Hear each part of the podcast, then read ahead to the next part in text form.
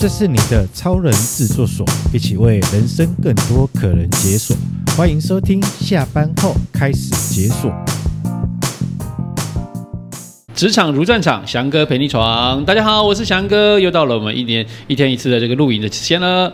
然后今天除了翔哥之外呢，现场还有我们的宽宽老师，也是大家老朋友，请我们宽宽老师跟大家打个招呼。Hello，大家好，我是宽宽。好，宽宽老师，我们今天要来聊聊工作这件事情。对，哦、嗯，人的生命很长，对吧？是是是是是，你想聊哪一份工作？呃，工作想我们在呃职涯的过程当中做了很多的工作，是。那我们今天来聊聊，就是你人生的第一份工作。第一份工作，让我回想一下。掐指一算，应该很久，是吧？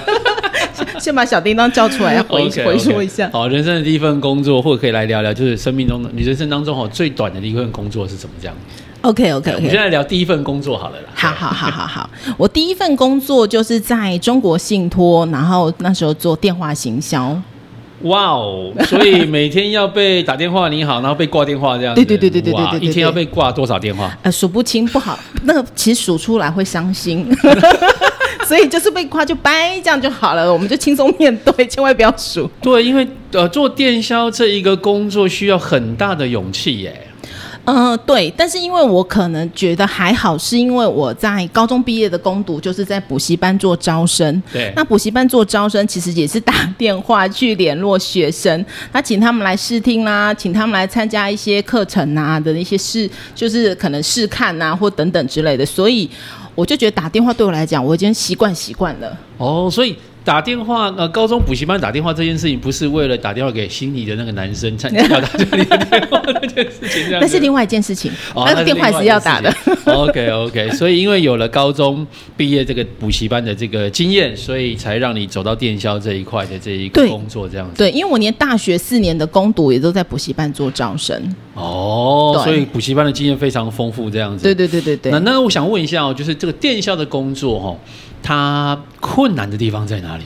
我觉得困难的地方是如何在这么短的时间内，第一个，我们先不要被挂电话嘛，如果吸引他的注意；呃、对，再者是如何把那个保险商品啊，我记得刚开始卖的是什么那个呃中信那个意外险，对，然后呢，如何什么中信平安符，我想起来了。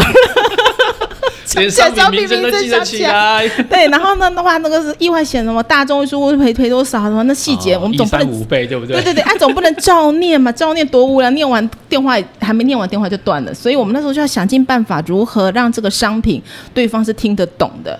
然后他有兴趣然后甚至马上就可以哎传真投保。我们那时候还没有线上哦，要用传真的方式，他签名回来投保这样。OK，所以所以在商品说明当中要很清楚、很快速这件事，对，难难在这里这样。对对对，对，因为保险它是一个无形的商品。没错没错没错。对，那在销售的过程当中，那最让你印象深刻，在这个份工作当中，电销。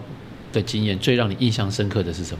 最让我印象深刻是我刚刚提到，我们刚开始是卖简单的那种意外险嘛，哈，后来就开始卖到所谓的储蓄险，甚至是投资型商品，uh, okay, 啊，这些我都卖过。然后我觉得，呃，其实，在电话行销，我觉得遇到的师傅很重要。就是如果师傅遇到的好，他会听你的 call，然后就会给你指点一下，说，哎，哪边其实这个成交讯号已经出现了，你怎么没有哦？问关键问题哈，等等的。那慢慢熟悉之后，你看像投资型商品更复杂，那但是我们就会知道说哦，如何在电话中有条理，然后去聆听对方的成交讯息，然后适时的去 close 这样。OK，所以所以在这一个工作的过程当中，让你历练了怎么样去在沟通的时候或在电话当中找到关键。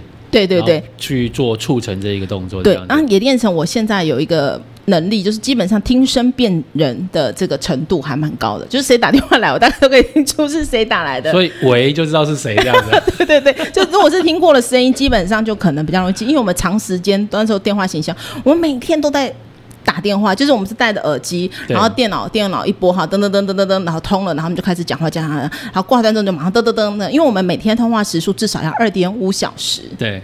对，所以挂掉的话，那个时间有时候太短了，还不予计算，所以我们要想尽办法把那个每通时间达到一定的时数。对，那那在这个份工作过程当中啊，对你之后的工作选择或在能力上面有什么样的影响呢？我觉得蛮大的影响是说，哦，像现在假设以近期来讲，哈，就不要讲那么远，近期来讲，嗯、呃。很多人在沟通这件事情，电话沟通上，我觉得我好像略胜一点点。就是像我之前可能在呃要需要跟在中医呃业服务的时候，医疗服务业服务要跟医师沟通，那我跟医师对话的时候，他们就觉得哎，跟我讲电话重点条理很清楚，然后一下子我们可能沟通就很快速。对。那但是如果是其他人电话中，可能就好像没有办法做到这样的一个程度，嗯、所以我的电话沟通的效率是好的。就是 应该应用在职场上，我觉得哎，这个是对我来讲哎蛮好的帮助，因为有时候不一定能面对面。对，OK，那我问一个问题啊，那会不会因为要打电话的时数哈，那因为可会不会打电话给自己的朋友，然后会打第三？会，现在可以认，开玩笑，以前以前如果被抓到就被记点哦。但是真的，我跟你讲，有时候那个、啊、就是打电话给朋友嘛，我虽然一样开口，就是一样讲商品嘛，那讲着讲着就聊到聊到，哎，等一下要干嘛？礼拜天要不要来吃出来吃饭呢？其实我跟你讲，我我敢说，每个电话形象人真的多少都现在讲的是电话形象的秘密。那只是说，有时候我们如果被听到，我们就被叫来，哎、欸，你刚刚那通 call 是怎么一回事？这样子哈，因为我们主管随时对，有时候都会监听嘛。嗯。但是难免呐、啊，就是有时候那个成交，我们这个时数真的凑也是有点辛苦。哎、欸，我们有时候说实在，因为电话行销的来源命脉就是名单。对。我们曾经也。真的，所有电话行人，如果现在线上有听到，一定很感同身受。就是有时候那批名单哦，真的怎么打怎么挂，你用任任何方式哦，他就是听起来啪就挂，听起来就挂。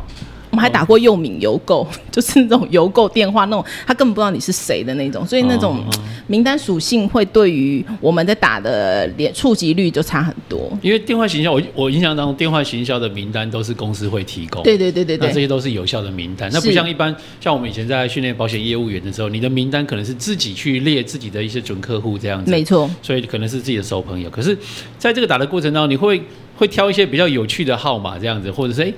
打电话起来，那个对方的声音可能很奇怪啊，然后可能对方不在那个状态底下的时候 怎么办？这样子。对，那但是如果遇到那个状况，有时候，哎，说实在，因为我后来吼都会有点是帮自己心理建设，因为我自己在想，有时候可能我接电话当下，我可能刚好左右手都拿拿满了东西，所以那通电话我根本就没有办法好好的跟他说。对，所以我就必须很快速的挂断。所以每次遇到像你刚刚说那样子的人，他可能就是没有很认真听我讲，或者是马上挂我电话，都会心想说，哦，你可能正在两手都有东西，或这样，我就假设一个情境，然后让我自己很舒服，就自己给自己一个台阶下，有没有那种方式、嗯、？OK，那有没有遇到那种你打电话的时候，人家刚好哎，他也可能无聊了，然后你打电话还跟你聊天？有，我跟你讲，我打过砂石车司机，哇，超好聊。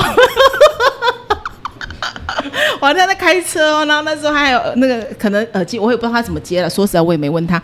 但是，哇，他真的，他是他开车长途嘛？哇，他一个女生打电话给他，好好聊哦。哇，真的，我跟你讲，那个电话记起来，缺时数的时候就是找他。可是我跟你讲，他那种聊到某个程度的时候，那个成交的单是大的哦。Oh, OK OK。因为聊久了嘛，然后他就其实他我们慢慢的也建立信任，我对他也够了解，嗯、所以我在。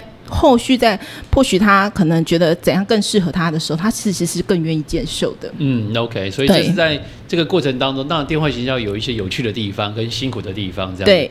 那这一份工作是你人生的第一份工作。那在电话行销这里，你觉得做这份工作最骄傲的一件事情是什么？我觉得最骄傲的事情就是我的嗯好几通的那个跟客户的对话变成示范口，嗯，然后就是就大家都会来来听来来来学习这样。我就觉得哇，好开心哦！这一个怎么去抠客户这件事情怎么？对对对对，想说哎，我就是你一定要，因为你要成为示范后，第一个一定要合乎法令。然后呢，嗯、很多的不该讲都没有讲到，然后呢，并且又可以很顺利的去做成交，这个真的是万中选一啊，真的很难呢。所以我就觉得，如果能够被选，那时候被选上的时候，觉得哇，很开心这样。OK OK，那再问一个问题，有这么这么好的一个成就，或者是很开心的一件事情，那最后为什么会离开电话行销这个领域呢？最后会为什么会离开？是因为我在思考，我那时候做了三年多，对，那当然我在中国信托中间还有去到统一安联来做服务，但后来回来中国信托，所以中国信托三年尾牙我都吃到，这么有趣。对对对，出去再回来还吃到尾牙，对，还是继续吃尾牙。哎，对，没错哈。那我是后来就自己想一件事情，是说，那这个工作我有没有想要再去换换其他不一样的？因为毕竟那时候我刚毕业就做电话行销，那我做招生也做很久，我在想说有没有其他的可能。对，所以那时候后来才到呃那个台寿去做训练。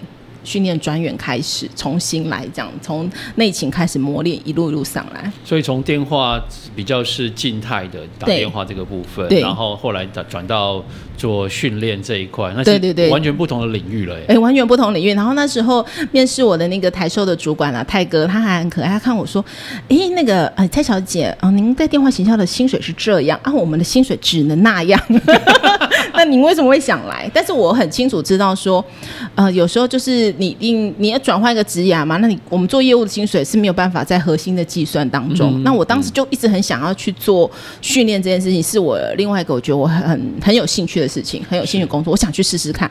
所以我觉得薪水从十多到三多，我也可以接受。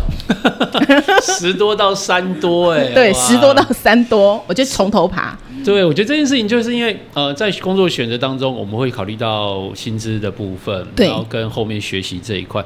其实对于可能刚从校园要毕业进入到职场这一块的人，那我想请匡汉老师也可以给我们一些建议，或者给一些年轻人一些方向，就是当你在选择人生第一份工作的时候，你应该思考的几个点会是什么？这样子。我觉得第一份工作哦，其实，在思考点上，我相信很多社会新鲜人是不晓得要做什么。他是去看他的同学居多去哪里做，嗯，以及一零四上，例如说行政助理的职缺最多，嗯，他可能觉得这个很好应征。那因为业务业务工作也很多，但是他可能觉得，嗯，我好像没有那么好想，没有那么想做业务。所以我们以前只要开行政助理的缺，哇，那个履历都是如海片般飞来，就超多的。对，那我觉得在这样的。选择其实，我觉得应该先停下来去想想，你有没有认识你自己？你自己的特质是什么？因为很多人他假设选了行政助理进来，才发现。天哪，我的工作竟然只是如此如此了，怎么做这么多文书的工作？然后我根本就不喜欢，或是什么？我还要呃客人来，我还要倒倒茶水，我还要干嘛？我不因为我们要做这些，所以他们就变成很快就会离开。那我觉得这个其实是也是一种损耗。我所谓的损耗是，每个人在职场上他都是慢慢去建立自己个人品牌。对。那如果说好聚好散是最好的，但是如果有时候真的像问导游一样，其实对于公司端，假设我以人资主管来讲。我也很困扰，因为我好不容易，嗯、呃，就是选择了你，在众多人当中选择了这个人进来了我们的公司，可是他没多久就离职，这是我招募成本很大的一个损耗，也是公司可能会检讨的部分。对，所以我觉得这个部分是好好思考，如先认识一下你自己，你自己到底是喜欢，而不要随波逐流，人家去哪就去哪，或者哪边好找工作就去哪。我觉得其实这样子反而浪费了时间。OK，因为其实，在现在工作选择过程。当中啊，那很多人发现就是，哎，我念了大学四年，才发现原来我不喜欢这个科系。哎呦喂，然后再来再来找工作的时候，发现做了好多年，才发现我自己不喜欢这件事情上面，所以其实会会花很多时间浪费。所以那在下班后的时间上面呢，可以又做什么样的一个调整，或者是怎么样的一个方法，让自己在职业发展的过程当中，在下班这一段。其实很长的时间呢，嗯嗯嗯，对，那因为你你看书也是看书，然后看剧也是看剧，但三年五年之后，可能差异性就会跑出来。那如果给这个职场的新鲜人啊，就是除了在工作上的适应这一块能够进入状况，那在下班之后呢，你可以鼓励他们做点什么事情呢？我觉得下班之后哦，哎，其实下班之后其实有很多社团啊，或是像社大有的很优质的课程啊，我觉得那个都可以去参加，然后透透过那个方式去认识更多人，还有更多的可能性。我觉得都蛮好的。这种学习，因为看书是自己一个人阅读，其实也很好，只是说因为比较少了跟人跟人之间的。接触，那呃，像我们的这个郡县老大，他就是在社大嘛，他也开了很多很棒的课。嗯、那我觉得社大真的 NLP 也学得到，然后像他的 Podcast 想学自媒体的，哎，那其实都可以学得到。那透过这种方式哈，无痛学习，但是是很能够投资自己的，我觉得是蛮好的建议。是的，下班之后投资自己是非常重要的一件事情，然后呃，让自己可以更轻松的，或者是更有计划的，让自己在工作过程当中累积能力。好，其实充电这件事情很重要。这样子，好，那我想我们都听到这边了哈，那也希望各位在未来的这个呃节目当中呢，来跟我们分享一下你自己的人生第一份工作让你印象深刻的是什么？那或者是你最骄傲的一件事情是什么？这样子，好，那记得跟我们多一点互动。那追踪我们下班后开始解锁的脸书、IG、Podcast、YouTube。然后订阅分享，让我们有更支持的力量，可以持续的制作哦。我们今天的录影就到这边结束了。来，宽宽老师跟我们大家说拜拜，拜拜，我们下次见，拜拜。